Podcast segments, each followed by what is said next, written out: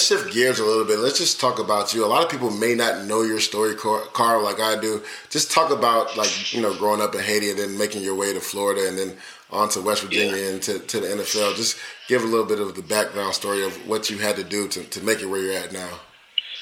Oh man, uh, like you know, we, we, took that trip back. Um, I think you was with me when we went to our, my hometown. Yeah. Did you? I yeah. know if you did you leave before. Okay.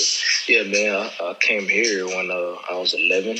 Um, came over, moved to, with my mom to Orlando when I was 11 years old, and and you know, I think when you grow up in Haiti, man, you can attest to that. Like, you know, it's, it's you kind of have to grow up fast, you know. And um, I was 11, but mentally, I feel like I was a lot older than that. You know what I mean? So uh, when I came over here, um, I realized how fortunate I was. You know, you know, when you grow up in Haiti, you know, you know, a lot of people think, you know, it's, you know, it's, yeah, you know, it's, it's poor. It's, it's a very poor country. But when you growing up there, you got friends and family that love you. You don't realize that, you know, yeah, you don't even think about like it.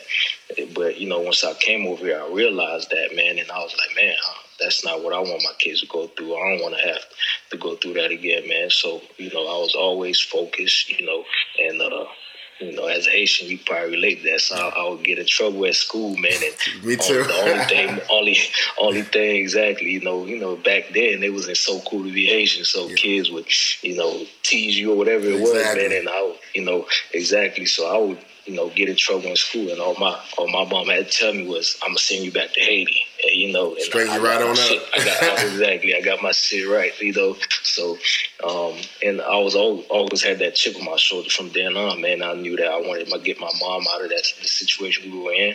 Um, you know, um, didn't have a lot of money, and you know, she couldn't make it to my games, and because she was always working. So you know, it was always that that hunger and that chip on my shoulder that uh, I want to get my family out of that situation, and uh, you know, and take care of my mom. And, and, now I got my own family starting now, and you know, but uh, so went like I said, grew up in Orlando once I moved from from Haiti, man, and and worked, you know, grinded, um, stayed focused. Uh, when a lot of uh, friends were doing certain things, I, I knew I, I, had I had a goal set in mind, man. And I knew where I came from, and I couldn't go back there. So, um, so went to West Virginia. Um, probably best decision I ever made. Mm. Uh, man, you know, and and graduated from there, man. And, and, the Raiders took took a chance on me, gave me an opportunity, man, and, and changed my family's life. Yeah, I mean, this is an amazing story for, for you to move from Haiti to Orlando and I always wanted to ask you, yeah. what made you choose West Virginia? Because I mean, us Haitian and Florida boys, that's like, and I know they recruit heavily in Florida, but I'm like, yeah, as cold as it is there, like, what made you go to West Virginia? Man, it's man. I took my visit. I took. I had a, lot of offers um, coming out of high school. Man, I, I took my visit there, and it was just something about that town, man. The way they they love football and they embrace their football players. You know, it's a very small town. You know, you live. You got to fly into Pittsburgh and then drive like an hour and a half to Morgantown. Yeah. You know, because they don't really. So it's a small college town, and it's all about football. And I think that's what really intrigued me to it. And it was like, man, they they, they take football serious there, and you know, I, I, I really liked the coach that was recruiting me at the time, man. I think we made a good connection, and um, I like the defense they were running at the time. Um, and they had put that whooping on, I think, Clemson. That year I, I, committed, like, it was like 73 to like 30. Oh and I was like, oh, yeah, oh, yeah. I'm, I was like, oh, yeah, I'm dead. You know, that was back when, you know, Tavon Austin and yeah. Stedman and Geno, those guys, man. Yeah. I was like, yeah, I'm definitely, I'm definitely going to West Virginia, man. And, and it was honestly one of the best decisions I could have made because it took me away from from home and, and you know smart, I was comfortable. Yeah exactly. You know, wish I had a lot of opportunities that I could have stayed closer home, but I knew that you know it wasn't gonna bring the best out of me. I was gonna be too comfortable, so I, I, was out of my element. You know, I was uncomfortable. I had to be away from home and be on my own and really um, stay focused. And it was all up on me. So, um, so like I said, it was you know it was definitely cold as hell, but it was it was the best decision I probably made, man, and, it got me where I'm at right now. I think it's important that you said that because a lot of these kids making these decisions, you know, they they're based off of like what the uniform looks like with this, but it's really a business decision if you look at it. If you have aspirations mm-hmm. to go to the next level or just want to focus in school and figure out what you want to do in your life, exactly. you yeah. have to make the business decision. And it sucks at 18 you're making lifelong decisions, but that's what it yeah. is. You have to make the decision that's best for you. I think it was smart that you were like, well, I could have you know stayed home, but it wasn't gonna yeah. get me where I needed to be. And I think that's exactly. It just shows that your character and what your mentality was at 18 to be like, nah, I'm gonna go all the way to West Virginia where I know I'm away from everybody, I'm away exactly. from home, and I could just focus on yeah. the game and focus on school. And I think it says a lot to who you are for you to even think like that right. at 18. No, for sure, man. Because uh, you know I was close to uh, honestly going to UCF, man. I was really close. Should have came on over, man. We would have had you. It'd have been tough. You'd have been at home though. exactly, man. They were, I'm, I literally like the coach would be at my house like every other day. You know, mm. coming to talk to my parents. But it was more so, you know, he was trying to buy my parents uh, approval more than anything. You know what I mean? And, and, hoping that my parents would convince me. But um, I was close to to making that decision, man. But like you said, I, I realized, man, when I weighed my options, I was like, you know, do I rather be comfortable here at home where I can just drive home every weekend or every whenever I want, or do I want to go away and really focus uh, on my goals and what I need to achieve? So, and, and that's why I, I, took, I made that decision. Yeah, we would have loved to have you at UCF, but you ultimately made the right decision. I mean, going to West Virginia, being drafted in the first round, you ultimately made the right decision. So, Karl, what are some of the things that you enjoy doing outside of football? What do you like to do in the off season? So, bro, right now it, it's so different now, man. Because mm. you know, I, I was used to, you know, my first year in the league and and being on my own and you know hanging out with my boys and going out and stuff. But now, man, it's like totally different. I got a got a little girl now, man, and really my life revolves around them right now, man. It's my my wife and my baby girl, and and it's a blessing, man. It's like it, it opens your your eyes to a lot of things, really. Um, so right now, man, uh, I don't do much, man. Even before that, honestly, man, I was always about ball, bro. Like, um, I think from you, you, probably, you know, from your short time really spending with me when we were in Haiti, man, you, you could probably see that, attest to that, man. I was always all about ball, really, since since since high school, man. You know, um, you know, I, I, like to do things here and there, go out and, and have a good time, and but man, I, I don't really have much hobbies, bro. Like it's always I'm always grinding or, or focusing on ball, really. I mean, yeah, you got your head on your shoulder. I mean, you have you have your family, a beautiful family with you. Yeah. I mean, I know you like to travel a little bit. I've seen some of your posts no, on sure. Instagram. You, for you sure, travel yeah. a little bit. But I mean, if, if you say that, I guess that would be one of the things. I definitely love to travel. I think that's one thing that's it's in my um, my plans is um, is to travel a lot more. Um, probably not right now because I, I, got this injury right and get yeah. healthy, man, and get ready for free agency and, and what, what's next. But um, in the summer, I'll probably take a trip somewhere. Not sure where yet, man. But we definitely got to get this Haiti trip back yeah. back going though.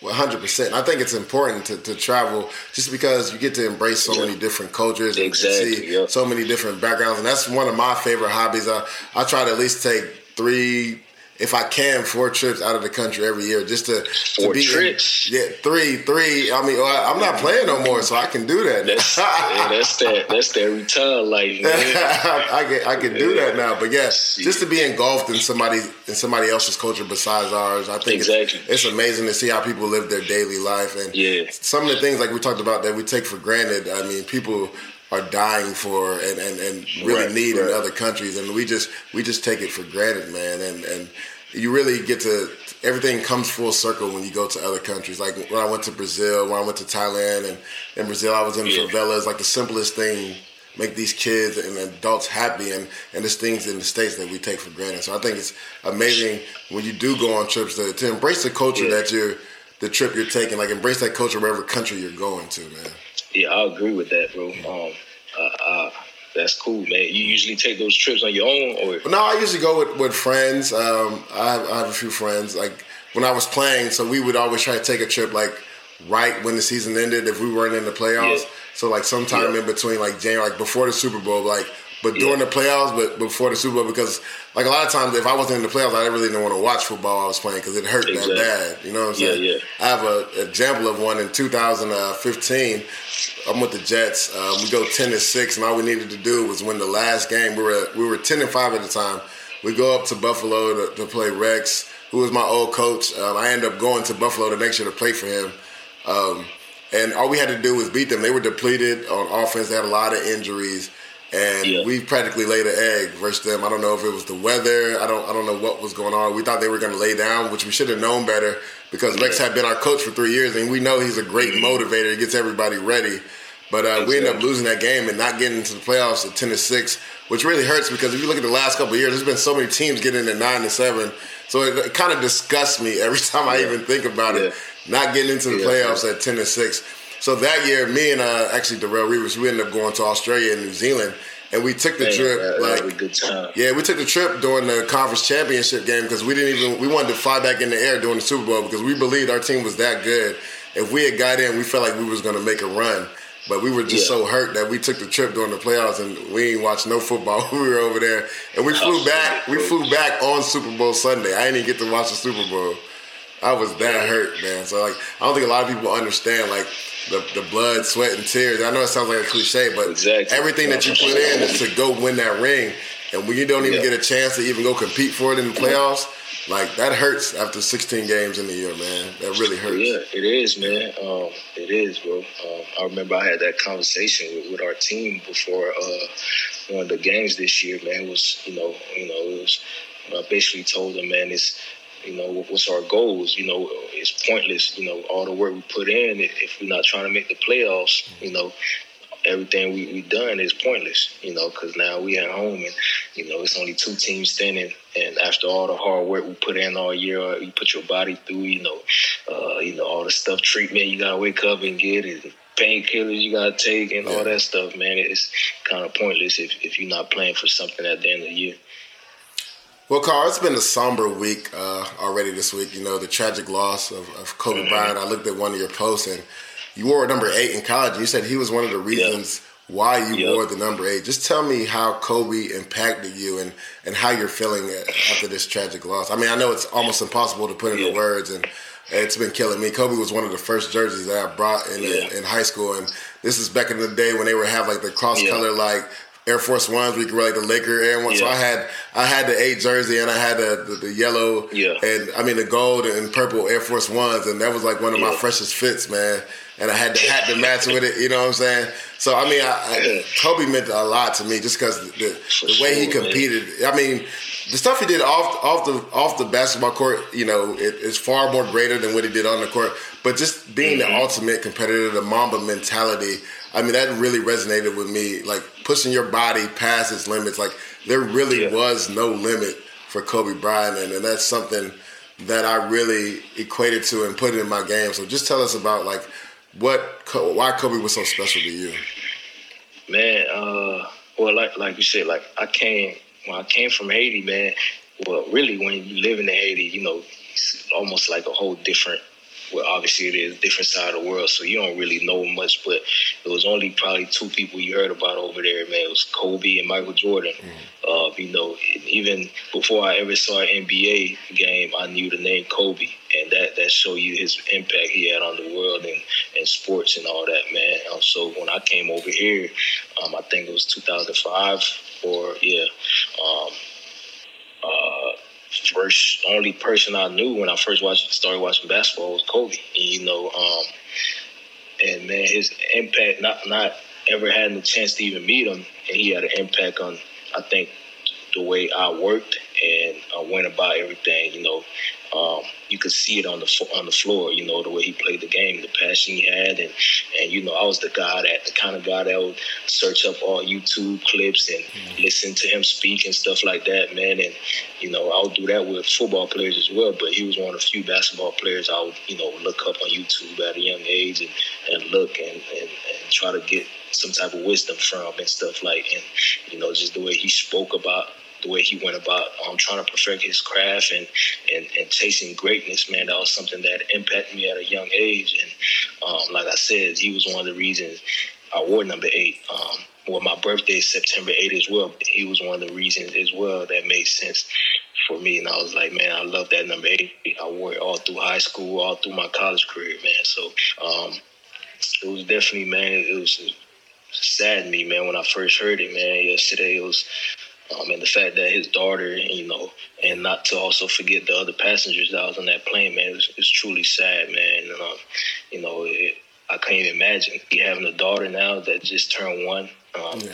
Looking at her and imagining her not being able to live a full life. You know, his, his daughter was only 13, man, and obviously had a, a beautiful life ahead of her, man. And and for that to just happen like that, man, it just make you make you cherish life a little bit more, man, and um, definitely don't want to take nothing for for granted. Don't want to take my talent for granted, and I think it comes like a little wake up call for me, um, low key, man. It was like you know uh, I can't take this stuff for granted because you you never know when it will stop, um, or it could just all end, and you know, and I think the reason we, we're all in the position we're at, where God put us in the position we're at, is, is to inspire others, man. And, you know, so, and, and, He did that, and He inspired millions of people around the world, people that never met Him, you know, are, are saddened by this. And, and, uh, and, and, that's the kind of impact, hopefully, I, I, would like to leave on this world, man.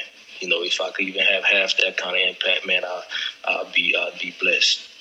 Yeah, definitely. I mean, the impact he had was was so vast, and and the, and the, funny thing was, like, he had an impact on the court, but what he was doing after after basketball, it just seems like yeah. he had really found his footing and what he wanted to do. He had opened up the Mamba, you know, academy, and yeah. and he was just being a great father and just being a great role exactly. model to, to everybody. Yeah. I think really showed who Kobe Bryant really was, and there'll, there'll never be another Kobe Bryant. I just want to send out my, my prayers and condolences to to everybody affected by that, that, that, tragic helicopter crash and his wife Vanessa and, and his, his three daughters, man. And just uh, rest in peace, Kobe, man. There'll never be another one like you, man. For sure.